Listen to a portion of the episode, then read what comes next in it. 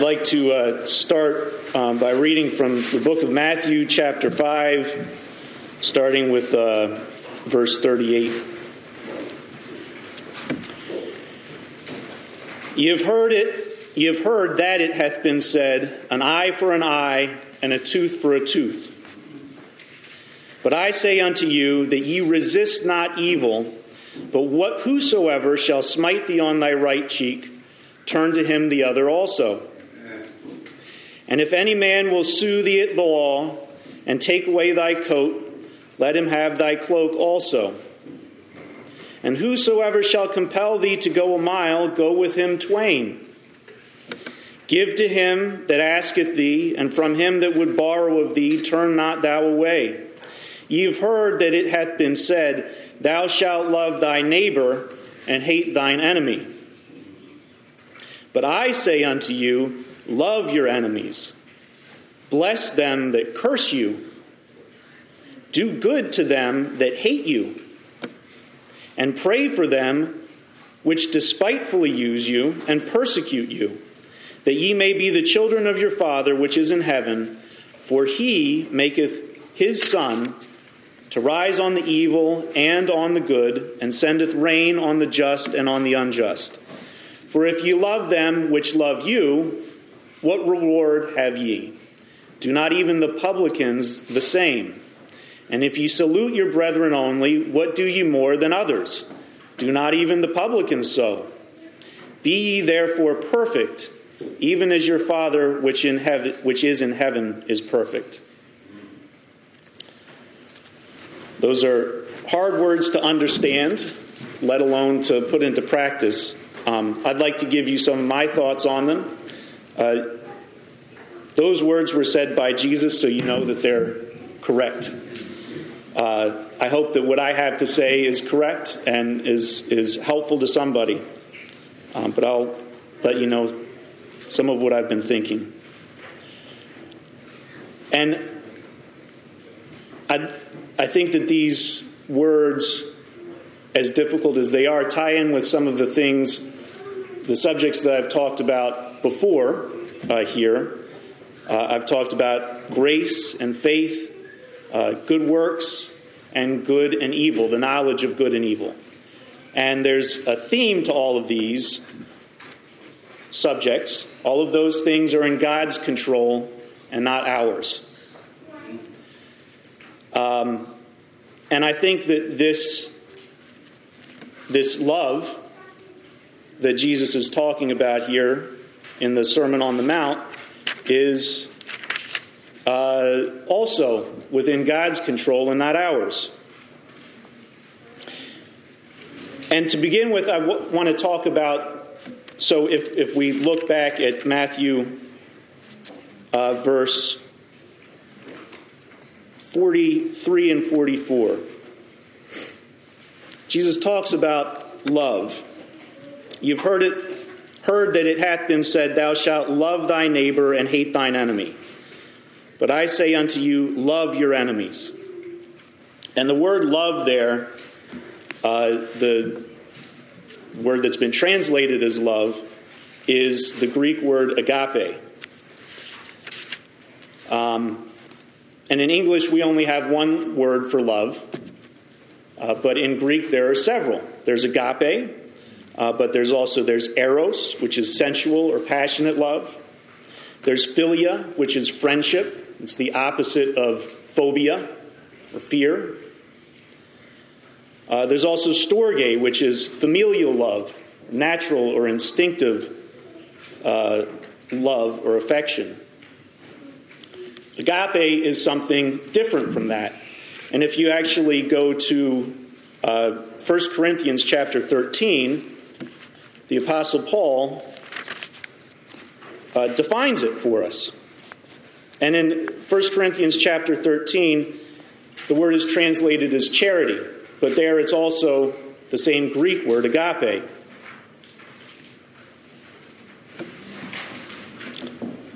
And Paul describes it this way. This is chapter 13, verse 4. Charity, agape, suffereth long and is kind. Charity envieth not.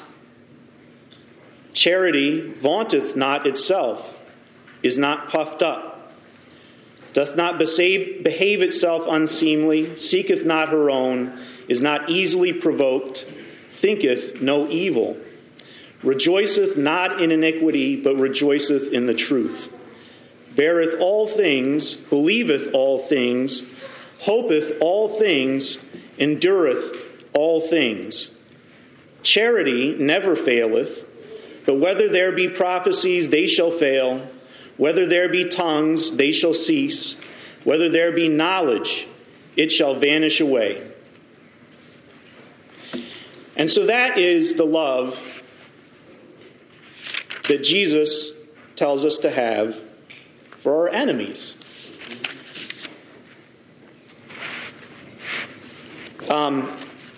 Martin Luther King, who we just had Martin Luther King Day this past week, he defined agape as well. Said it's something more than eros, more than philia. Agape is something of the understanding, creative, redemptive goodwill for all men. It's a love that seeks nothing in return. It is an overflowing love. It's what theologians would call the love of God working in the lives of men. And when you take that idea of love and you read what Jesus says in the Sermon on the Mount with that in mind, it becomes even more difficult to understand or put into practice. So love your enemies. You have to be long-suffering with your enemies, kind with your enemies, not envying your enemies, not behaving yourself unseemly toward your enemies, not seeking your own benefit with your enemies,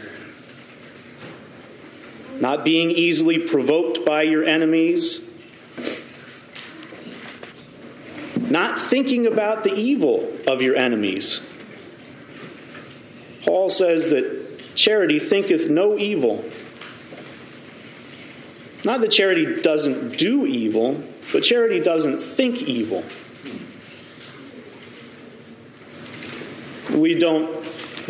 The love that Jesus is talking about rejoiceth not in the iniquity of our enemies. It never faileth with our enemies. And this is, that is a difficult command. Because if somebody is my enemy, then I've already decided that they're bad.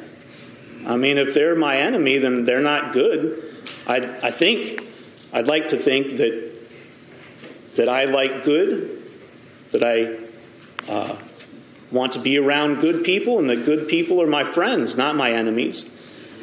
So it's very difficult to understand how we could love our enemies. It seems to go against human nature. It seems to go against the entire idea of an enemy. And I think it's impossible. I don't think it's possible for a human to love their enemy. I don't think that is within our will, the capability of our will to do. I don't think that is in our control. And I think that's also supported by what we can read in the Bible. If you go to First John chapter 7, 1 John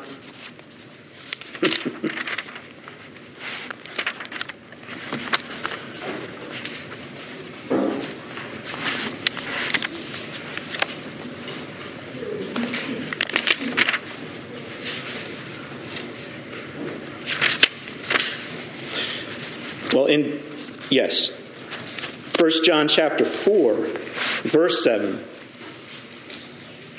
He says, "Beloved, let us love one another, for love is of God. And everyone that loveth is born of God and knoweth God. He that loveth not knoweth not God, for God is love." And so our love, the love that we should have for our neighbor, the love that we should have for our enemy, is of God. It's not something that we can control. It's not something that we can do. I think it's something that we could interfere with. I think that we can prevent ourselves from loving our neighbor. I think we can prevent ourselves from loving our enemy. I think that love is a gift from God.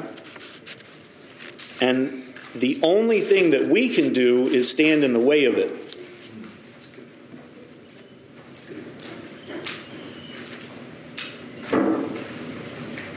And I think that it's the easiest thing in the world to stand in the way of that. I think it's a very basic human instinct. I think that that's why we classify people as our enemy, because we want to stand in the way of that. We want to divide ourselves. We want to decide who's good and who's evil. We want to set ourselves apart from each other. And I think that that is a very basic human instinct. And I think that that is what Jesus is telling us not to do. I think that the desire to know who's good and who's evil, to control what's good and what's evil, is in contrast to what Jesus is telling us is the way, is his way. I think that we want to know what's good and what's evil and decide what's good and what's evil and control what's good and what's evil, because that makes us like God.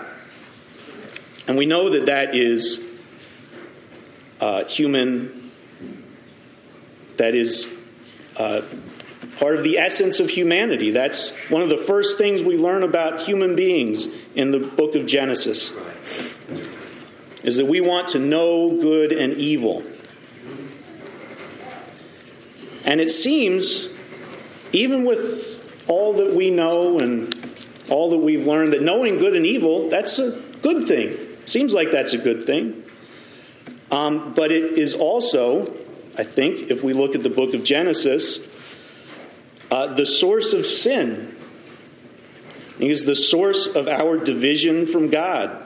It was the knowledge, the desire for the knowledge of good and evil, that separated us from God, that led us to leave the Garden of Eden. If you look at Genesis chapter 3, it tells us all about that.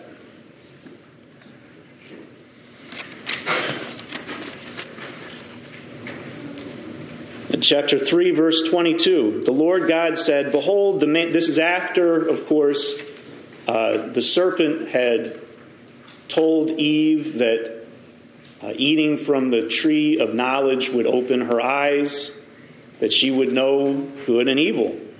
Again, seems like a good thing to be able to understand the difference between good and evil. But this is what happened. The Lord God said, "Behold, the man is become as one of us to know good and evil. And now, lest he put forth his hand and take also of the tree of life and eat and live forever. Therefore, the Lord God sent him forth from the Garden of Eden to till the ground from whence he was taken." So it's the source of sin, this desire to control, to divide, to decide what's good and what's evil. And it's ironic that that's the source of sin, because sin is the separation from God. And so our desire to be like God is what departs us from God. Our desire to control, to take over God's role, is what sets us apart from God. It's not what makes us more like God or more with God. And it's also ironic because of all of the things that have been done in the name of good.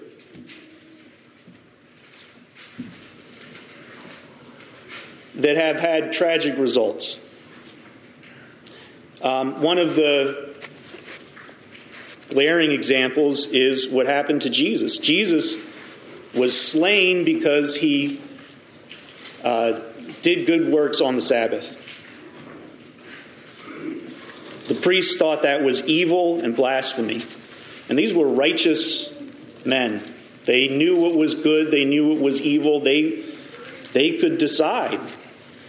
And I think that they probably thought they were doing the right thing.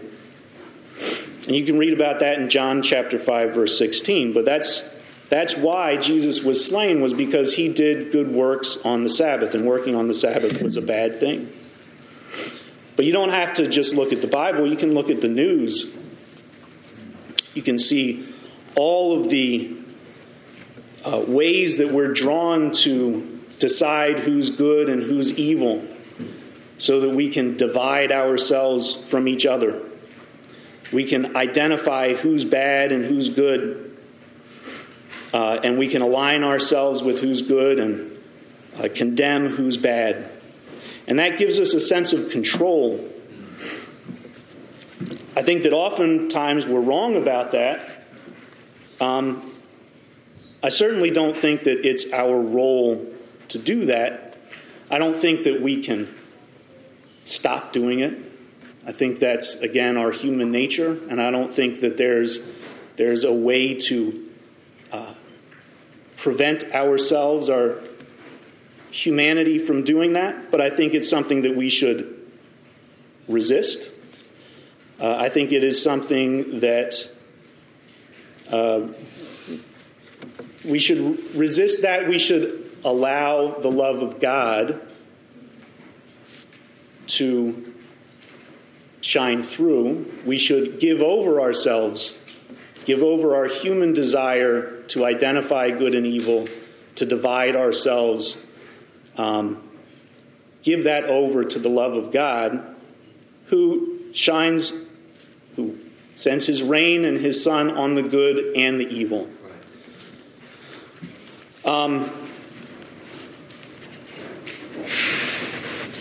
And I guess one question is why? Why should I do? Why don't I want to identify who's good and evil? Why should I resist that human temptation to divide people? And I think that the reason to do that is because I want God to do the same for me. And he will if we do. And we can read about that in the book of Luke, which has similar, which relates Jesus' words in a similar way. And if we go to Luke chapter 6, verse 35 to 38.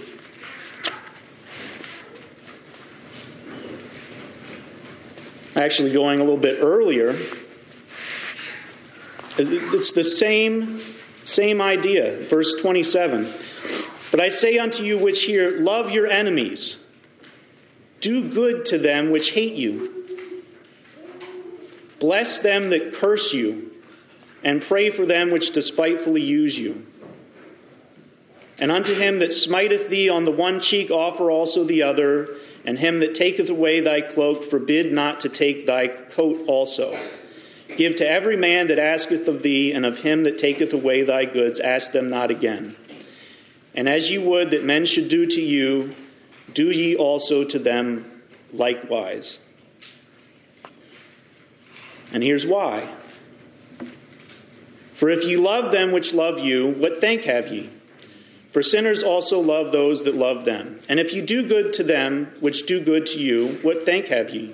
For sinners also do even the same. And if ye lend to them of whom ye hope to receive, what thank have ye? For sinners also lend to sinners, and to receive as much again. But love ye your enemies, and do good, and lend, hoping for nothing again, and your reward shall be great. And ye shall be the children of the highest, for he is kind unto the unthankful and to the evil. Be ye therefore merciful, as your Father also is merciful. Judge not, and ye shall not be judged. Condemn not, and ye shall not be condemned. Forgive, and ye shall be forgiven. Give, and it shall be given unto you. Good measure, pressed down and shaken together, and running over, shall men give into your bosom. For with the same measure that ye meet withal, it shall be measured to you again. And so there is a benefit for us in loving our enemies, because that's what we would hope to get from God, because I think in our humanity, we often act as the enemies of God. But we certainly want His mercy. And that's a good thought. It is also seems impractical. It doesn't really make a whole lot of practical sense to love your enemies. If they're wishing you ill, if they're actively working against you, if they're your enemies, they're trying to hurt you, how can you just turn the other cheek? And when I was a child, I think the first time I heard about this idea of turning the other cheek, of loving your enemies, I think I was 6 or 7. And in my neighborhood was this boy, Scotty. And sometimes we were best friends. Sometimes we were the worst enemies. We would fight all the time. And then we'd make up and we'd be friends. And then we'd fight again. And one day I think I had come back from church. And Scotty was there. And, you know, we got into conflict and he hit me. He hit me in the face. And I said, well, I'm going to turn the other cheek because that's what Jesus said. And that was a very self-righteous thing for me to do. And I presented my other cheek to him. And I'm sure you all can guess what happened next. Is that he hit me again. And at that point, I was done with turning the other cheek. I didn't have any other cheeks to turn, and I didn't forgive him 7 times or 70 times, 7 times. I didn't forgive him anymore. It's true that it's impractical. It's impossible to do. It's something that I think can only be achieved if you allow God to do it. And it's not going to be comfortable. Somebody might hit you in the face or do something more to you. I mean, look at what happened to Jesus Christ or Stephen. The case of Stephen, who got stoned by people, including the man who became the Apostle Paul. I think that would be a difficult thing to do, to love people who are throwing stones at you and killing you. But you know, there was something redeemed in Paul, and I think that there is something to be redeemed in the people that we see as our enemies. And if in the end you do present your cheek and somebody hits it, well, that ends up being a good thing for you, because as we know from the Book of Matthew, chapter 10, it is being persecuted for following the way of Jesus Christ that is a benefit to you. Matthew chapter 10. Verse 39, he that findeth his life shall lose it, and he that loseth his life for my sake shall find it. And so it's really by doing that impossible thing of turning the other cheek and loving your enemy that is actively trying to destroy you, or actively destroying you, that you can find your life. So thank you very much for your time.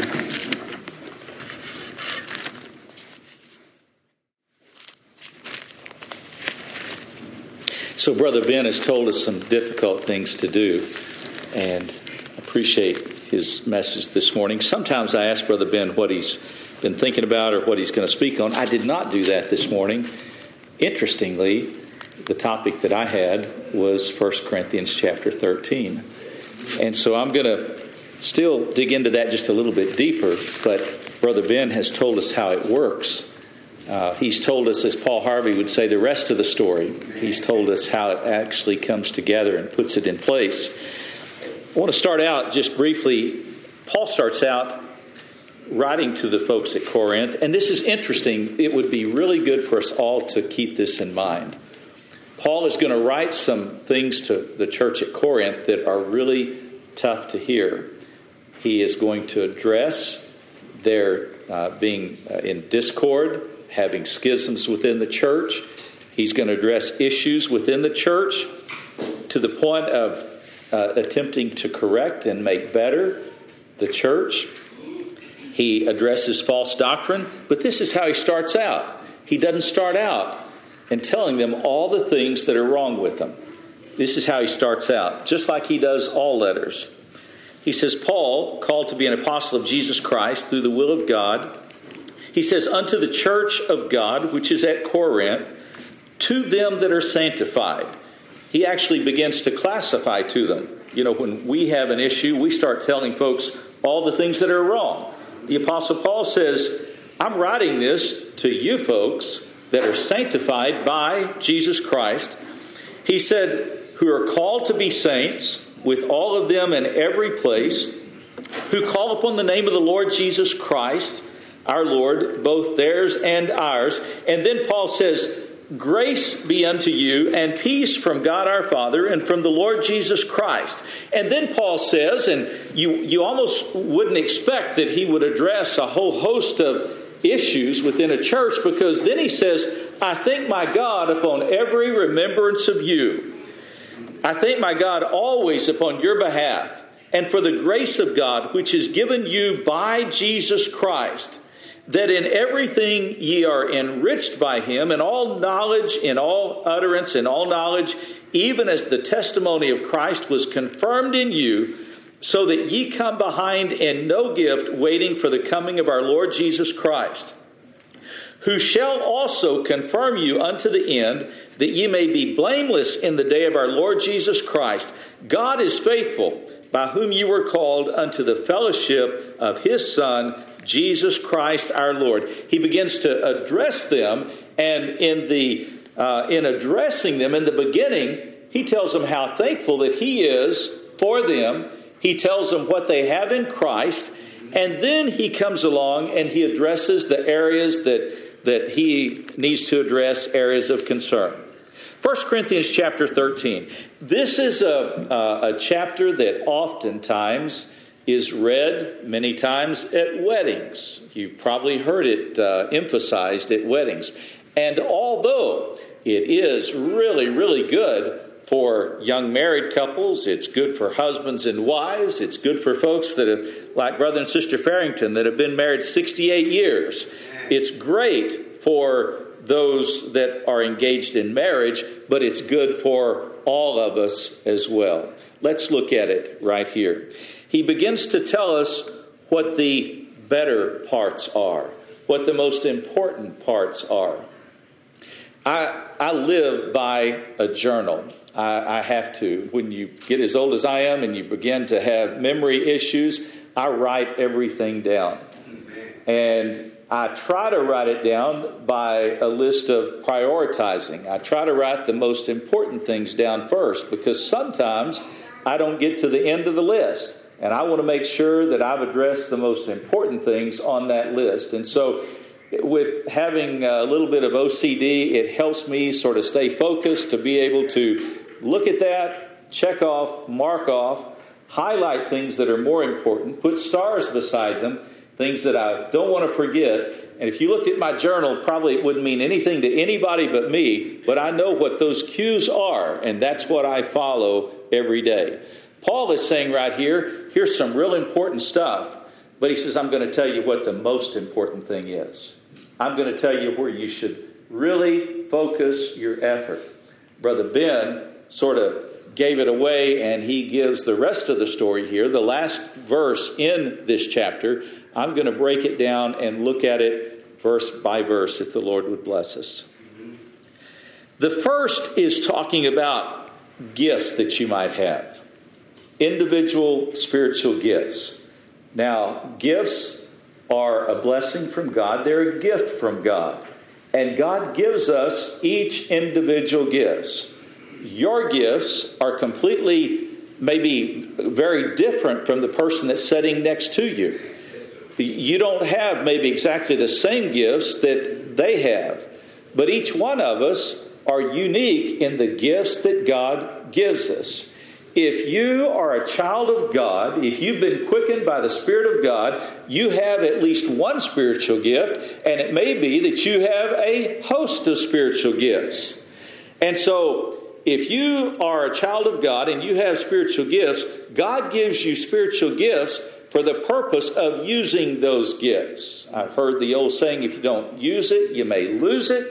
Well, that's very true. If you don't use the gifts that God's given you, He might give them to somebody else. He might give them to somebody else that's going to use those gifts. So you take the gifts that God's given you and you use it to the fullest. And we have the example in the Scriptures that if you use the gifts that God's given you, He may just give you more to use. Now, the purpose of using these gifts is to help other people. God doesn't need your gift. He's got it all figured out, and God doesn't need anything. But you need your gift, and those that are around you need the gifts that God's given you, and you can bless and benefit other people by using the gifts that you have by helping other people. So he starts out, and he's talking about some spiritual gifts that are right here. He says they're important. They're a blessing. And then he comes down, and some of the commentators refer to it as graces, not necessarily gifts. The graces that he gives of faith and of hope and of charity. Some things, once again, as Brother Ben laid out, that God gives us right here. So he starts out, and Paul says, though I speak with the tongues of men and of angels. At the time this was written, it was said that there were about 75 different languages. And there were some men that actually knew how to speak in a variety of languages. I have some friends that are able to speak 2 or 3 or 4 different languages. And I'm impressed. I just barely can handle English and a few words in Spanish, only because I grew up close to Mexico and just a very few words. But I can't, I haven't mastered that, but I admire folks that have mastered it. But he says that though you might be able to speak with the tongues of men, you might be able to interpret or speak in a variety of languages or many languages or all languages. He says there's something that's even more important than that.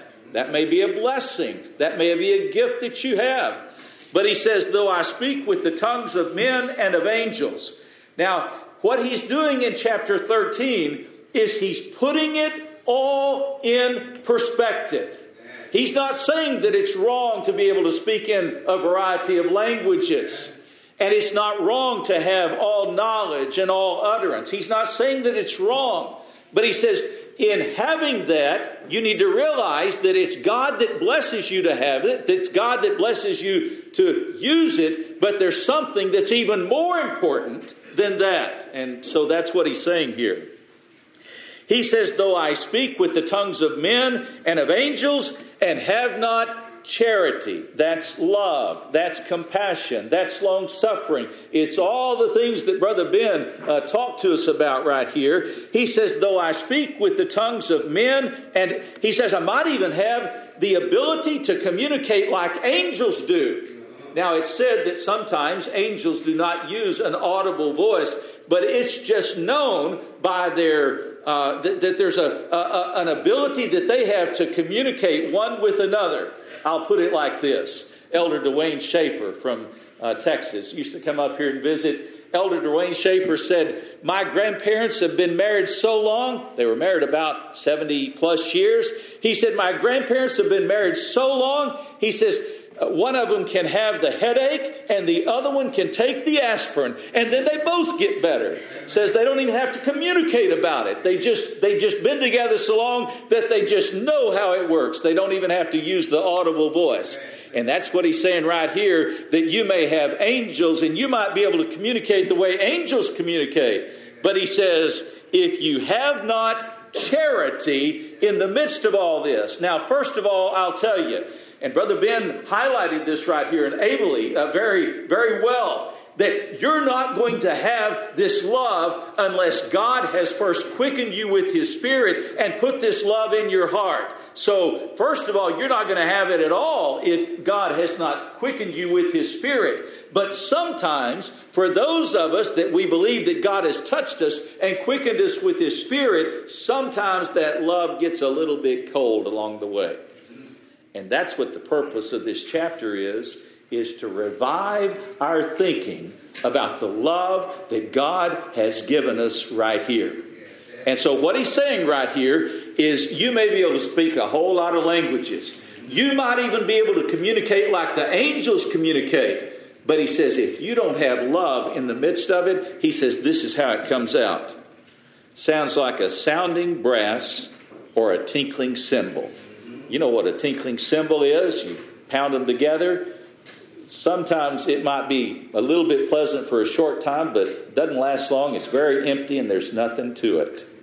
That's what he's saying about your ability to speak in all these languages. Look what he says.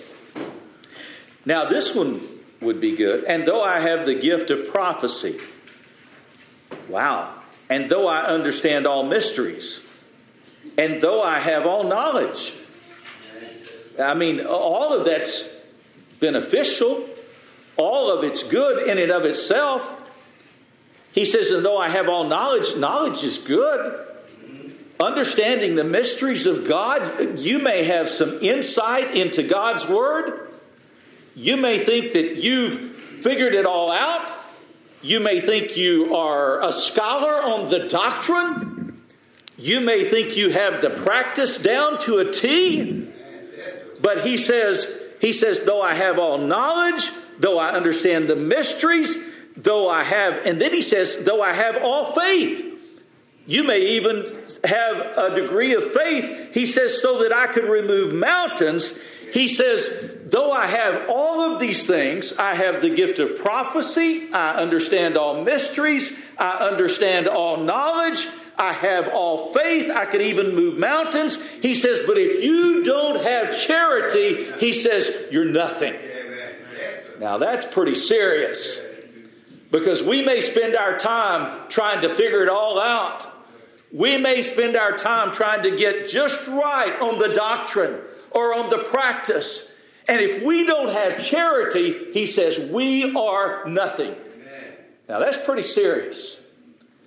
Then he goes down, gets a little closer to home. Though I bestow all my goods to feed the poor, though I give my body to be burned, and I have not charity. You might give all your goods so that you get your name on the plaque underneath one of the stained glass windows. I remember when we added on to Mount Carmel back in the 90s, and we added this addition on, and we had a dedication service for the building, and we were having the dedication service in the afternoon, and several people in the morning came up during lunch, and they began to make suggestions on who we might could dedicate the building to. Some said, how about Preacher Thompson? He was here 50 years. Some said some others that they thought would be good to dedicate the building to. I said, you know what? I've got a solution. And it's over in Solomon. How about we dedicate it to the Lord? It's the Lord's house. It's not Preacher Thompson's. It's not Preacher Bloyd's. It's not Elder Tillman's. It's the Lord's house. You might dedicate all your funds to feed the poor. You might get your name on a plaque or on a marble statue out front somewhere. But if it's not motivated, first of all, by the love of Jesus Christ and love to Christ and love to your brothers and sisters, like Brother Ben was highlighting right here, if that's not the motivation for it, this is what he says. He says, it profiteth me nothing. You give it all away. And if it's not motivated by the love of Christ and the love of your brothers and sisters in the Lord, he says, it profiteth me nothing. That means it's of no benefit. Charity suffereth long and is kind. Now it begins to describe it. Brother Ben highlighted this here. Charity suffereth long and is kind. Charity envieth not. Charity vaunteth not itself. It is not puffed up. You say, well, how is it that this actually works? How does it happen? Give you a couple examples. A couple of real-time examples that you'll recognize. I don't know if Susan's listening right now. Maybe, maybe not. Years ago, Mark and Chrissy recognized that Susan had a need. The lady that she'd been caring for, Sister Polly Edwards, passed away. Susan cared for her till she's up in her 90s. Susan needed a place to live. Mark and Chrissy went over to Susan, opened their home up to her. Didn't matter if it was going to be for 2 weeks, 2 years, however long it was. They opened their home up to her, made a home for her. Susan had the ability to hold Grace and Luke and all these children, be a part of their family. That's putting this in action. I asked Sister Lee this morning, I said, do you ever hear from Ageline Pender? That's the daughter of Sister Barbara Dixon. Here's another way it works. Brother Jim and Sister Barbara, way up in their 90s, they needed rides to the doctor's office. They needed food. They needed their house cleaned. Sister Lee and Brother Tom, they'd go over there and they'd take them to doctor's appointments. They'd go clean the house. They'd take food to them. That's love in action. Mm-hmm. I said, do you ever hear from their daughter, Aggie? She said, oh, yeah. I go visit her. I'm sure she takes food to her. Sister Lee's now doing 2 different generations. I don't know if you know Aggie, some of you, Sister Ageline Pender, that's Sister Barbara's daughter. Some of you may remember Sister Barbara, little short sister. Her daughter looks just like her. Such a blessing. Now Sister Lee's doing 2 different generations of it. That's love in action. Aggie may not even understand or believe what we believe. But she sure understands the love that you give her when you express love to them. That's what he's talking about right here. He says, charity suffereth long. How long? Brother Ben took us to the very extent of how long. Charity suffereth long. Charity is kind. Charity envieth not. You're not worried about what somebody else has. Brother Sonny Piles kind of put it in perspective. Remember, many of you remember Brother Sonny Piles. He said he went on a preaching trip and said he stayed in a deacon's home and said after church that evening, the deacon said, Brother Sonny, did you see what Brother so-and-so was driving? He said, no. He said he's driving a brand new town car, Lincoln town car.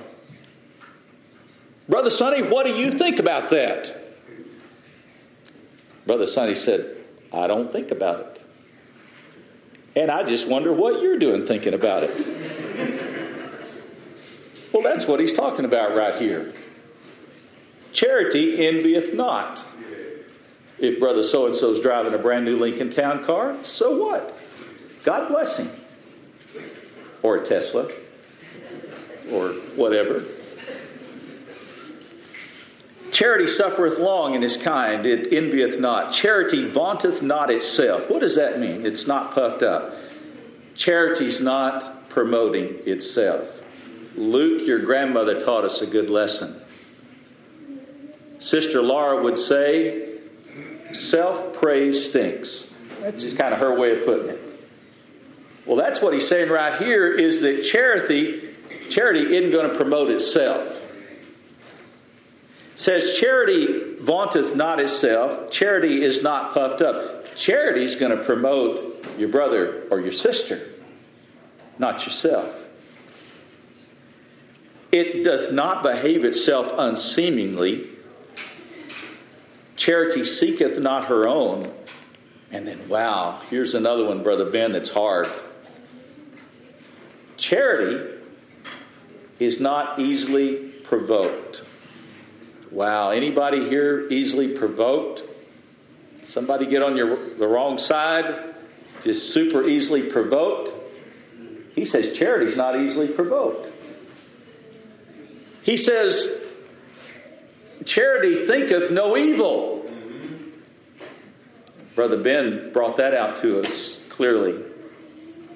Charity does not rejoice in iniquity, saying, well, I'm glad that they're getting what's coming to them. That's exactly what they deserve. He says charity doesn't thinketh evil. It doesn't rejoice in iniquity. But charity rejoiceth in truth. Charity beareth all things. Like Brother Ben says, how can we do all this? You can only do it through Christ. As you're reading this, you can run over to Philippians 4:13. I can do all things through Christ, which strengtheneth me. It's the only way you can do it. You can't do it in and of yourself. You got to get outside of self. You got to put self aside and say, I can do it through Christ. That's the only way that Brother Ben could turn the other cheek, was that Christ had put that in his heart and given him the strength to do that. He says it beareth all things, believeth all things, it hopeth all things, it endureth all things. Now, I like this. Charity never faileth. He says where there be prophecies, they'll fail. You don't always have the entire picture. You don't always have the full understanding. You don't always know it all. You don't always understand it all, because we're sinful creatures. We miss the mark. And he says charity, he says there may be, it doesn't fail, but he says where there be prophecies, they shall fail. Whether there shall be tongues, they shall cease. Whither there shall be knowledge, it shall vanish away. He says those things are temporary at best, and you're not going to have the full picture of any of them. But he says charity, the one thing that never fails is charity. It always works all the time. And then look what he says. We'll just end up in this, wrap this up. It's real, real good. For we know in part. You may think you have it figured out 100%. But you're wrong. Even no matter what degree of knowledge you have, you still know it in part. You may feel like you're an expert in a certain area, but Paul says we know it in part. And Paul's talking about himself, and he's talking about us. And you'd think if there was anybody that knew it fully, it'd be the Apostle Paul. And Paul says, for we know it in part. For we know in part, and we prophesy in part. But when that which is perfect is come, then that which is in part shall be done away. That's when we get to heaven. We're going to know it fully when we get to heaven. know a little bit here. We like what little bit we know here. It's a blessing, but we only know a part here. In heaven, we'll know it fully. And he says, and then here's how he describes it. When I was a child, I spake as a child. I understood as a child. I thought as a child, but when I became a man, I put away childish things. And then he describes it this way. For now we see through a glass darkly. What does that mean? It means we don't see the full picture, the clear picture. A little bit blurry, a little bit dim. We like what little bit we see. We'd like to see more, and we long to see more. But we don't get the full picture right here. But he gives us a little insight into it. He says, for now we see through a glass darkly. But then, what is he talking about? He's talking about when he takes us on home to glory. Then we're going to see it. You're going to see it. You're going to understand it. You're going to hear it. And you're not going to be hindered by this old sinful nature that we deal with right here. I don't know about you, but I can have 2 or 3 thoughts at the same time. Sometimes it's good, sometimes it's not good. Sometimes I have a thought about the Lord, and sometimes immediately a thought about the world kicks in, or something else, or Satan's right there. Did you know when we get to heaven, we're not going to be hindered by that? And that's what he's saying right here. He says, right now we see through a glass darkly. You see a little bit. You see some glimmers. You see some things that encourage you. You have some degree of light, some degree of understanding. But he says, then we're going to see face to face. He says, now I know in part, but then shall I know even also as I am known. We're going to understand it fully someday. And we're not going to be hindered with self or sin or Satan or anything else that hinders us along the way. And then I like what he says right here. I hope we can emphasize a point. But now, right now, here and now, in this life, you're blessed with 3 graces that he mentions right here, all from God. It's a gift from God. You're blessed, he mentions, with faith. God's blessed you with faith. If he has given you the Spirit of God, if he's quickened you with his Spirit, you have a measure of faith. Your faith may become weak sometimes. Your faith may become cold sometimes. There are other times your faith may be super strong. When you're leaning on the Lord, looking to the Lord, he's given you faith right now. But when you get to heaven, you're not going to need that faith. That faith, there's a purpose of you having faith right here. The substance of things hoped for, the evidence of things not seen. There's a reason for you to have the faith that you have right now, and it's to help you get along in this life and to serve God and to lean on him and to depend on him and not to be overwhelmed and overcome with this world. The reason that you don't pitch in the towel is because God has given you a measure of faith. And when everything falls apart, you still have faith in the Lord, not faith in yourself, not faith in others, not faith in this earth, not faith in this government, but you have faith in God. Have faith in God. You've been blessed with faith, but someday you're not going to need it. The second thing you have, he's blessed you with hope. Those dear old loved ones that have gone on before, your parents, your grandparents, your family, your children, you're going to see him again. And you have hope for that because God's put that hope in your heart. But did you know that when you get to heaven, you're not going to need hope anymore because it's a reality. It's not something we're longing for and looking for and desiring. It's going to be reality for us. And that's what Paul is telling us. But then he mentions charity in the same respect. He says, now abideth faith, hope, and charity. And then he says something else. Wonder why he says this. He said, out of all three of these things, there's one that's above the other. It's a priority. You put it on the top of the list. Faith, hope, and charity.